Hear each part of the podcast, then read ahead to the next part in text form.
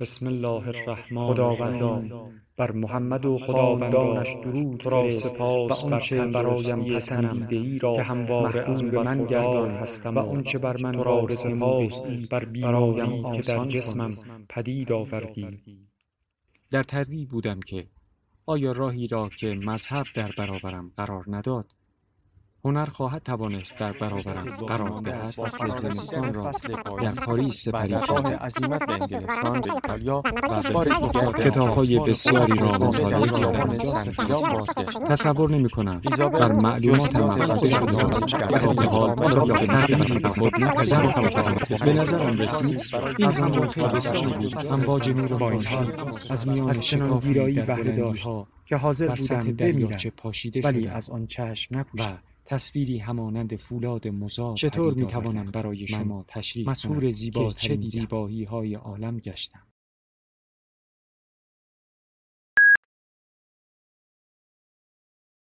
کتابشنو، رسانه‌ای برای شنیدن کتاب.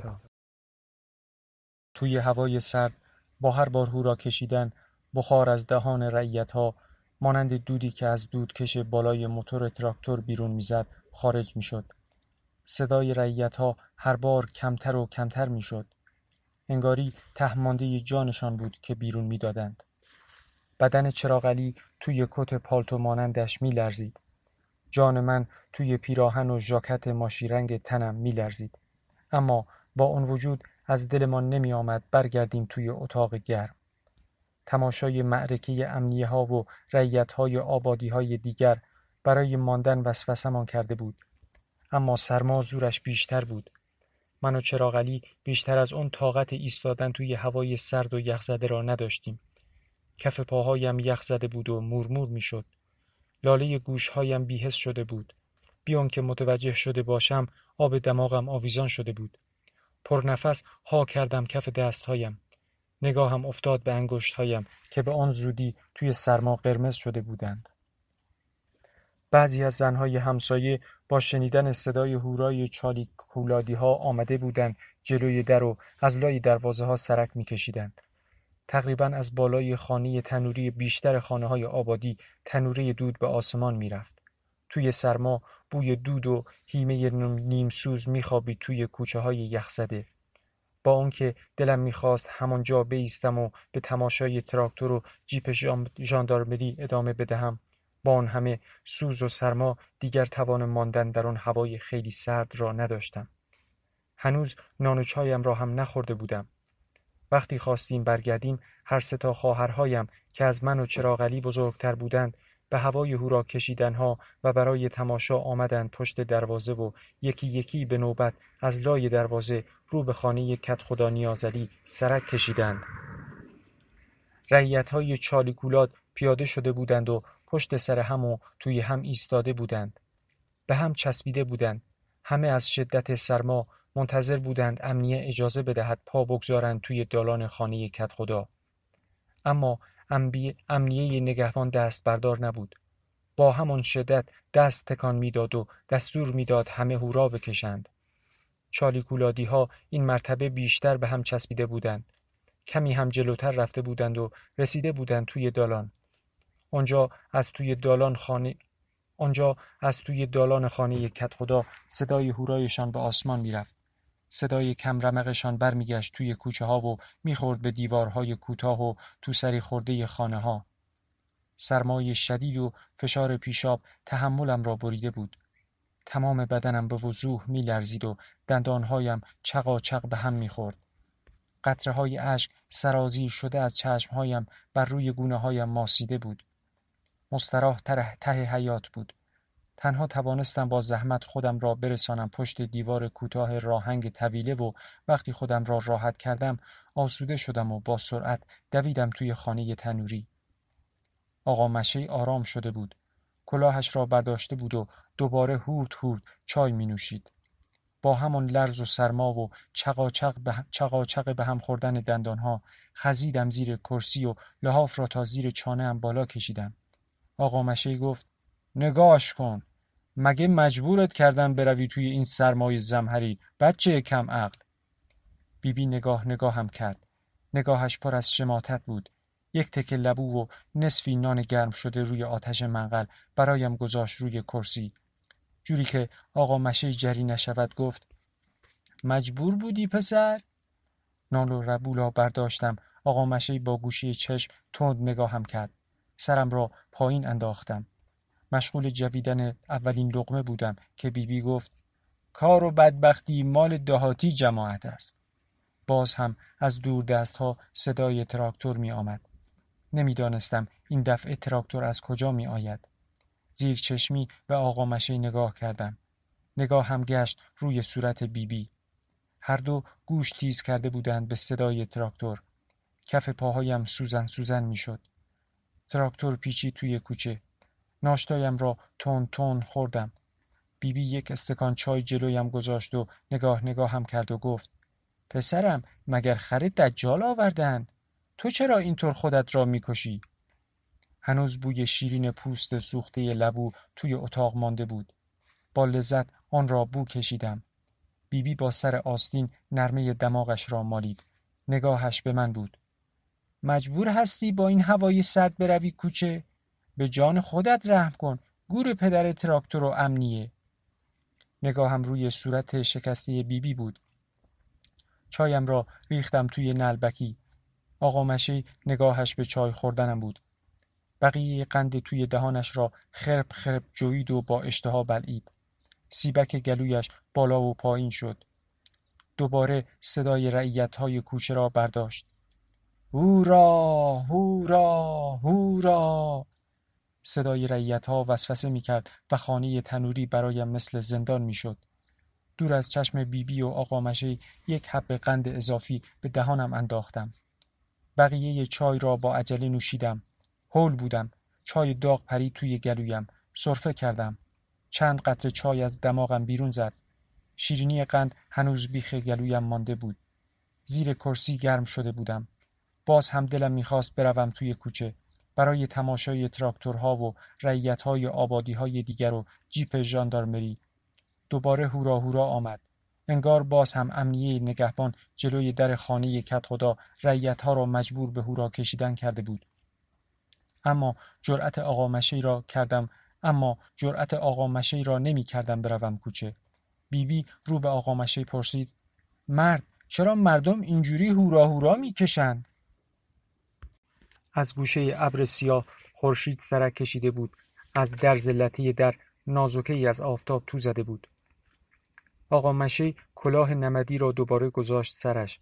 قوطی سیگارش را از جیب درآورد و گفت: هورا چیه زن؟ بگو هورا. مگر ندیدی به امر پایتخت مملکت چطور امنیه ها مردم را از آبادی های محال باغده کشاندند خانه کدخدا نیاز و اینطور واداشتند برای شاه مملکت هوار بکشد؟ حالا اینها هم مجبورند هورا بکشند. هورا نکشند چه کار کنند؟ دستی از موهای حنایی بیبی از زیر چارقدش افتاده بود بیرون و او زل زده بود به دهان آقا مشه. ریش چند روزه آقا مشه جوگندمی بود. من هم که الان اینجا نشستم با 1000 جور کلک و بام به بام خودم را از خانه کدخدا نجات دادم. دست کشید به پرز نخنمای خرسک پادری که یک طرفش زیر منقل بود. دیر جنبیده بودم، باید تا آخر این معرکه گرسنه و تشنه توی سرمای اونجا میموندم. باز هم صدا پیچی توی کوچه و روی خانه های خشت و گلی و تو سری خورده آبادی. این مرتبه بلندتر. حالا هم که تازه اول کار است. بیبی سر تکان داد. انگار متوجه حرفهای آقا مشه نمیشد. آب دماغش را بالا کشید. استکانها را با سینی گذاشت روی تاقچه. گلیم جلوی در را لوله کرد. باد سردی یکهو جاری شد توی حیاط و رفت. نیمتاج لحاف را از 4 طرف تا زد بالای کرسی. از خنکی باد جابجایی لحاف چندشم شد. بیبی و تاج دولت دو طرف کرسی را گرفتند و گذاشتند سوکه اتاق. تاجما از هیمدان یک تشت پر از هیمه آورد و از جلوی در ریخت کنار تنور. دهانم پر شد از بو و گرد خاک هیمه. تهمانده مزی لبو از روی زبانم رفت. بیبی خم شد توی تنور و با خاکنداز خاکستر را ریخت توی تشت. تاجما چارقد را از دور گردن به سر کشید و تشت خاکستر را گذاشت روی سرش و ورد ریخت توی چاله پشت طویله. بیبی چارقدش را بست جلوی دهانش را با برگ‌های خشک و تاپاله کوره‌ای وسط تنور درست کرد و مقداری از نفت فانوس را پاشید روی کوره و کبریت زد و آتش افتاد توی تنور. آقا مشی سیگاری گیراند و صدا را توی گلو انداخت: خدا عاقبت همه را به خیر کند.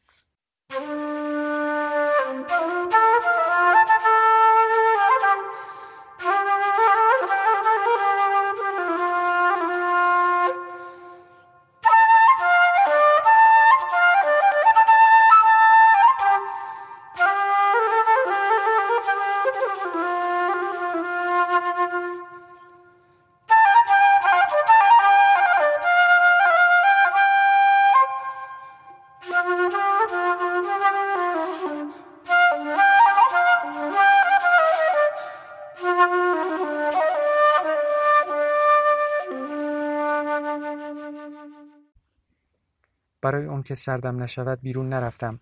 تکیه دادم به دیوار سیاه و پردوده. دود از تنور بیرون می آمد. اول کم کم، بعد زیادتر. دود گلویم را می سوزاند و هر لحظه زیادتر می شد. آب از چشمهایم راه گرفت. صدای هورای رعیت ها هر لحظه زیادتر می شد. بیبی لطه در خانه تنوری را کاملا باز گذاشت. از بیرون هوای سرد موج زد داخل اتاق. دود زیادتر شد، غلیظتر شد. از تنور کلاف دود بیرون میزد. باجه بالای سقف خانه تنوری کشش اون را نداشت. چشمهایم پر شده بود از دود و اشک. دود توی گلوی بیبی شکست و او سرفه کرد. اون طرفتر چراغ علی هم به سرفه افتاده بود. بیبی اشک چشمهایش را با پر چادر خشک کرد و با خاک‌انداز کم کم هیمه ریخت روی تاپاله‌های وسط تنور. آقا مشی سیگاری نصف نیمه دم دهانش بود و با سبدی کاه از کاهدان بیرون آمد و به طویله رفت. هیمه توی تنور جرقه زد. دود همراه حرارت نشست توی صورتم و رفت توی دهانم. چشمهایم از شدت دود می‌سوخت. به سرفه افتادم، تند تند. نعره هورای رعیت‌ها از دور و نزدیک می‌آید. صدای ماشین دیگری را از توی کوچه شنیدم. این مرتبه هورای رعیت‌ها از وسط کوچه و جلوی دروازه خانه ما بلند شد. بیبی سیخ بلند را گردان توی تنور و سر تکان داد. ارواح باباشان با این هورا هوراشان.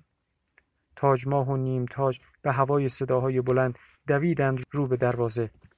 هیجان زده و بی توجه به آن همه سرما همراه چراغ علی پا برهنه دویدیم توی حیاط و از آنجا رفتیم داخل کوچه. یک ماشین باری ارتشی پر بود از رعیت‌های دهات پشکه اولیا، پشکه سفلا و سرنجله. کامیون حجم کوچه را پر کرده بود. من و چراغ علی صاف ایستادیم و تکیه دادیم به دیوار تا کامیون عبور کند. محض خاطر دو دستگی و دشمنی پشکه اولیا و پشکه سفلا و برای خودشیرینی پیش امنیه ها، بعضی از رعیت ها از جیر چادر برزنتی و کهنه بالای کامیون ارتشی سرشان را بیرون آورده بودند و با لجاجت و بیوقفه هورا می کشیدند. کامیون ارتشی مانند تراکتورها آهسته آهسته در حال حرکت بود. به همان زودی باز هم کف پای برهنم یخ زده بود. آب دماغم آویزان شده بود. با عبور کامیون از جلوی در حیاط خواستم برگردم، ولی دیدم تعدادی از بچه‌ها با قیل و قال افتادند از پی کامیون. از اون سر کوچه باز هم بچه‌ها قیه می‌کشیدند و دوان دوان می‌آمدند. سردسته همه بچه‌ها براتلی بود که بی هیچ واهمه‌ای آویزان شده بود به پشت کامیون و به هر طرف لگد می‌پراند. با دیدن براتلی من و چراغ علی جرأت پیدا کردیم و افتادیم دنبال کامیون. از پی بقیه بچه‌ها پوزه کامیون در یک وجبی پشت تراکتور شنگزاری‌ها بود که در اون لحظه از سمت دیگر آبادی سر رسیده بودند و متوقف شد. امنیه همراه کامیون از اتاق جلوی کامیون پایین پرید. تسمه تفنگش را به شانه انداخت. پالتوی زرد تا قوزک پایش می‌رسید. آمد و ایستاد پشت کامیون و رعیت‌ها را دست هم را رعیت‌ها را که دست هم را می‌گرفتند و پیاده می‌شدند یک به یک شمرد و فرستاد به داخل خانه کدخدا. بچه‌ها دیگر قیه نمی‌کشیدند. نگاهشان به تفنگ امنیه‌ها بود. من و چند نفر از بچه‌ها سر پایین انداختیم و پشت سر رعیت‌های شنگزار راه افتادیم طرف خانه کدخدا. باد می‌آمد. سرد بود. البته نه به سختی صبح. اما امنیه کشیک جلوی دروازه بچه‌ها را به داخل راه نمی‌داد. فحش می‌داد و همه را با خشونت از دم در دالان می‌تاراند. باباهای الدنگتان به قد یه پشگل بز ارزش ندارند. حالا توله هاشان می‌خواهند برند داخل. یالا گم شید برید تو دل ننه‌هاتان، همون جایی که در آمدید. ناگهان از پشت سر صدای فسه‌ای بلند شد. امنیه‌ای که رعیت‌ها را از کامیون بلند کرده بود، تسمه تفنگش را از کله‌اش عبور داد و افتاد دنبال بچه‌هایی که دور کامیون می‌پلکیدند. من و چراغعلی هم از ترس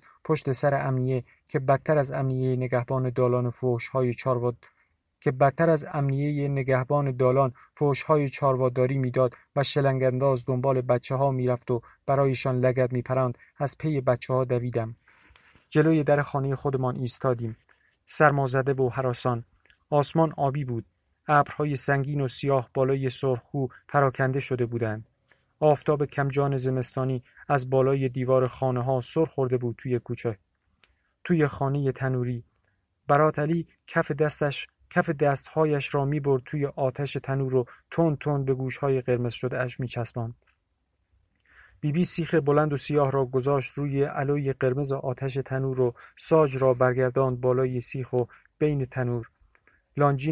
لانجین گوشه اتاق بود. خمیر ور آمده بود.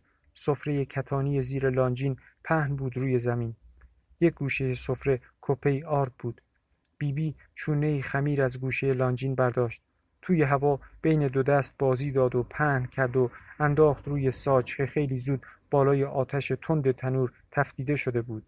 بعد هم مفش را بالا کشید و پرسید: برات علی، مجبور بودی توی این سرما بیایی بیرون تا امنیه ها اینطوری بیفتند از پیتان؟ عطر نان نیمپز اتاق را برداشته بود. برات علی دماغش را برد طرف ساج و خمیر نیمپز را با اشتها بو کشید، عمیق و عمیق‌تر. کف دستهایش را به هم سایید و گفت: زنمون نمیدانی چه کیفی میداد. بیبی با پر چارقد اشک چشمهایش را خشک کرد. مفش را بالا کشید و با گوشه چشم به برات علی نگاه انداخت. از پشت آبادی تا جلوی در خانه کدخدا نیاز خودم را گیر دادم پشت ماشین باری. تاج دولت موهای سیاهش را داد زیر چارقد و آمد توی خانه تنوری. میخواستم با میخ باد چرخهای جلوش را خالی بکنم، اما حیف که یکی از امنیه ها فهمید و افتاد دنبالم. عین خر حشک جفتک میپران. بیبی نان زخیم را روی ساج پشت رو کرد و سیخ را ستون کرد و بلند شد و از توی دوری روی تاقچه باقی مانده ی لبو را داد دست برات علی و پرسید: برات، ننه طلعتت نانش را پخته بود؟ توی خانه تنوری دیگر دودی نبود. بوی شیرین لبو نمی آمد، ولی در عوض گرمای مطبوعی در هوا موج می زد. حرارت تنور حال آدم را حسابی جا می آورد. با هر نفس حرم تنور تتمی سرما را از جانم در می برد. برات علی لبوی توی دهانش را با کیف می بلعید. زیر چشمی نگاهش به تاج دولت بود. نان ساجی داغ را برداشت و پشت بندش گاز زد. تاج دولت دزدکی نگاهش کرد. بیبی باز هم مف کشید. اول صبحی سرما خورده بود. برات علی تکه‌ای از نان خمیر را انداخت طرف بازه که جلوی در خانه تنوری زیر آفتاب بیرمق پوزش را گذاشته بود روی دستهایش و زل زده بود توی خانه تنوری.